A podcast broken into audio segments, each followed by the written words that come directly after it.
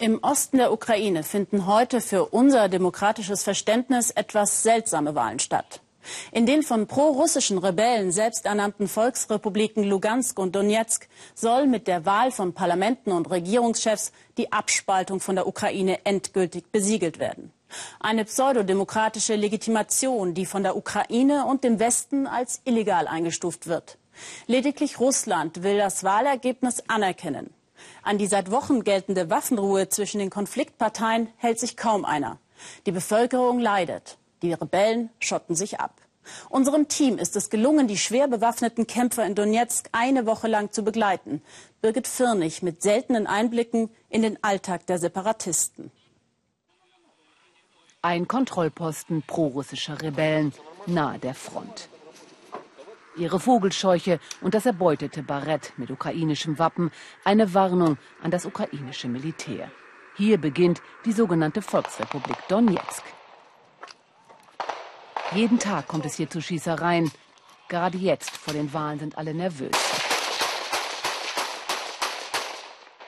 Die Wahlen sollen die Abspaltung von Kiew besiegeln.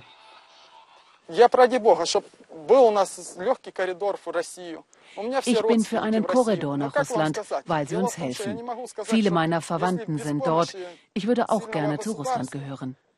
Die Volksrepublik Donetsk könnte ohne die Hilfe dieses großen Staates nicht überleben. Sein Kommandant heißt Bach. Sie nennen ihn so, weil er gern klassische Musik hört. Der Krieg sei wie eine Symphonie, schwärmt er. Den Feind, das ukrainische Militär, keine 500 Meter entfernt, müsse man immer im Blick haben, erklärt er uns. Was meinen Sie, wofür ich kämpfe? Ich kämpfe für meine Familie, wie mein Großvater für uns gekämpft hat. Ich bin aus Russland gekommen, um für Gerechtigkeit zu kämpfen. Ich habe in Russland gearbeitet, Schweineställe gebaut. Und woher kommst du, wollen wir wissen? Ich komme aus Rostov am Don. Für Bach und seine Leute gehören die täglichen Schießereien zum Alltag. Eine Woche lang begleiten wir sie. Ihr Lager haben sie in einer alten Chemiefabrik aufgeschlagen. Sie nennen sich das Bataillon Vostok, das östliche Bataillon. Auch wenn der Winter vor der Tür steht, wollen sie durchhalten. Aufgeben kommt für Bach und seine Männer nicht in Frage. Wenn es sein muss, bauen sie sich aus alten Nägeln Sprengfallen, erklärt er uns. Schau, diese Nägel fliegen in alle Richtungen. Nimm einen mit als Erinnerung und steck ihn einem deiner ukrainischen Freunde ins Ohr. Und auch Frauen haben sich den Kämpfern angeschlossen.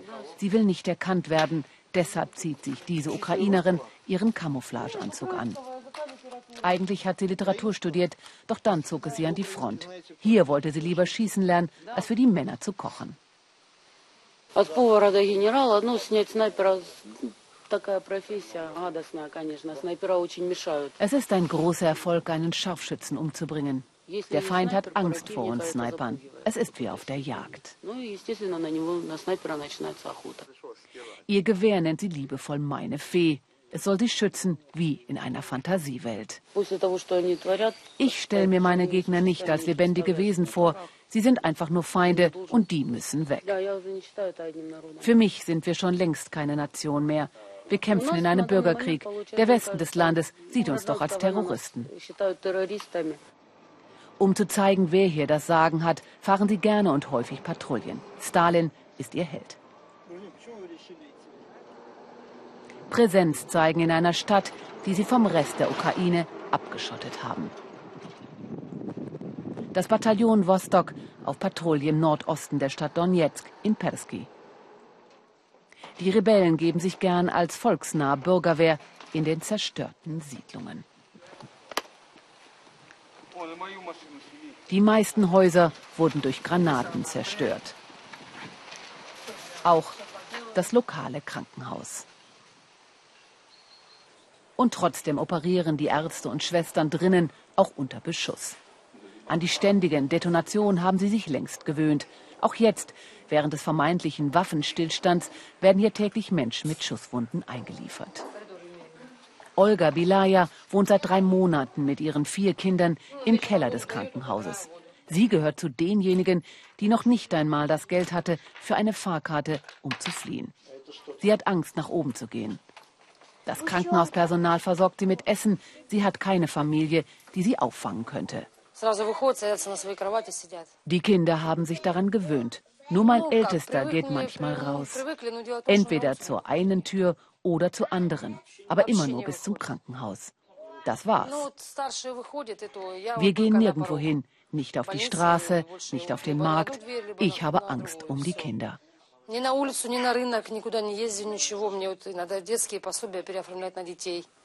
Wählen wird sie nicht. Sie traut sich nicht. Lieber betet sie mit ihren Kindern. Was soll ich Ihnen sagen über die Wahl, meint sie. Sie sehen doch, wie wir hier hausen.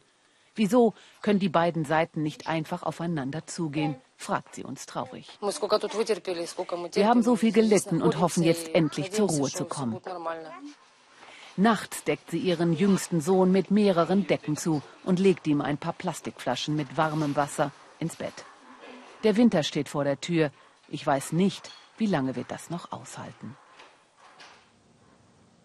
Das war der Weltspiegel für heute. Über die Ereignisse des heutigen Tages in der Ostukraine gleich mehr in der Tagesschau. Wir freuen uns auf Ihre Kommentare zu den Beiträgen auf unserer Facebook-Seite. Ich wünsche Ihnen noch einen schönen Sonntagabend.